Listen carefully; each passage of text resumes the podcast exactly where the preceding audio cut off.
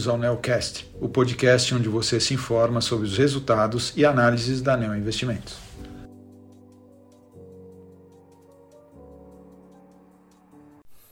Olá, meu nome é Guilherme Camacho, sou um dos gestores da estratégia de ações long and short da Neo Investimentos e estou aqui para comentar o desempenho do fundo Neo Argo Long Short no mês de fevereiro.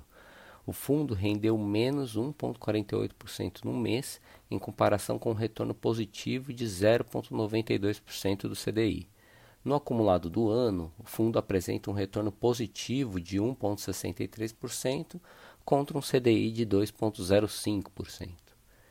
Tivemos um mês com retorno negativo de dois vírgula vinte e quatro por cento nas estratégias, estrutura de capital, intrasetorial e intersetorial somadas. A estratégia estrutura de capital rendeu menos zero vírgula trinta e sete por cento, com destaque negativo para a posição relativa de Bradespar contra Vale. As posições intrasetoriais, que juntas perfazem a maior alocação do fundo, tiveram contribuição negativa no mês de um vírgula sessenta e um por cento, e as perdas foram concentradas nos setores de shoppings, consumo cíclico e elétrico. A estratégia intersetorial também teve desempenho negativo de zero vírgula vinte e oito por cento, proveniente das posições relativas compradas no setor de varejo, sendo elas Carrefour e Lojas Renner. O desempenho do Ibovespa em fevereiro foi muito ruim, caindo sete vírgula cinco por cento, um dos dez piores desempenhos mensais dos últimos oito anos, em função de todos os ruídos vindos do novo governo em seu embate contra o Banco Central e de dados de inflação piores nos Estados Unidos. Em fevereiro, duas posições importantes, Banco do Brasil e Lojas Renner, divulgaram os resultados referentes ao quarto trimestre de dois mil e vinte e dois. Do lado do Banco do Brasil, vimos um resultado acima do esperado, com um lucro líquido recorrente de boa qualidade.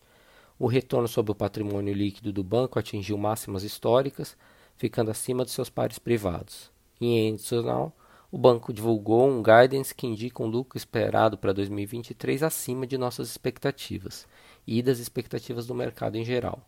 Por fim, os nomes anunciados para a nova gestão no banco foram nomes técnicos, de executivos de carreira do banco e um sinal positivo. Mesmo com todas essas surpresas positivas, o Banco do Brasil continua negociando com um múltiplo preço sobre lucro corrente de três vírgula cinco vezes, e indicam um yield de dividendos superior a dez por cento. Continuamos achando as ações do Banco do Brasil uma boa opção de investimento. Já a Renner apresentou resultados piores que o esperado.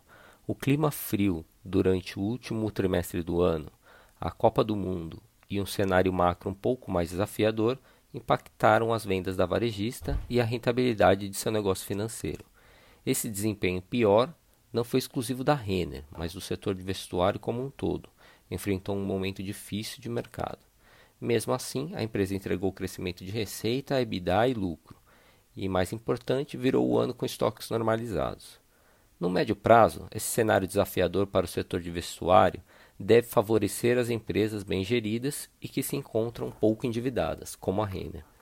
Ela vem fazendo investimentos importantes em omnicanalidade e logística, e deve começar a colher os frutos desses investimentos de forma mais importante no segundo semestre desse ano. Dado o cenário de médio prazo que enxergamos para a Renner, o valuation dela nos parece atraente e consideramos uma boa opção de investimento. Assim, esses foram os destaques do mês de fevereiro.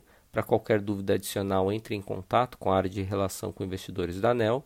Agradeço a atenção de todos e até o mês que vem.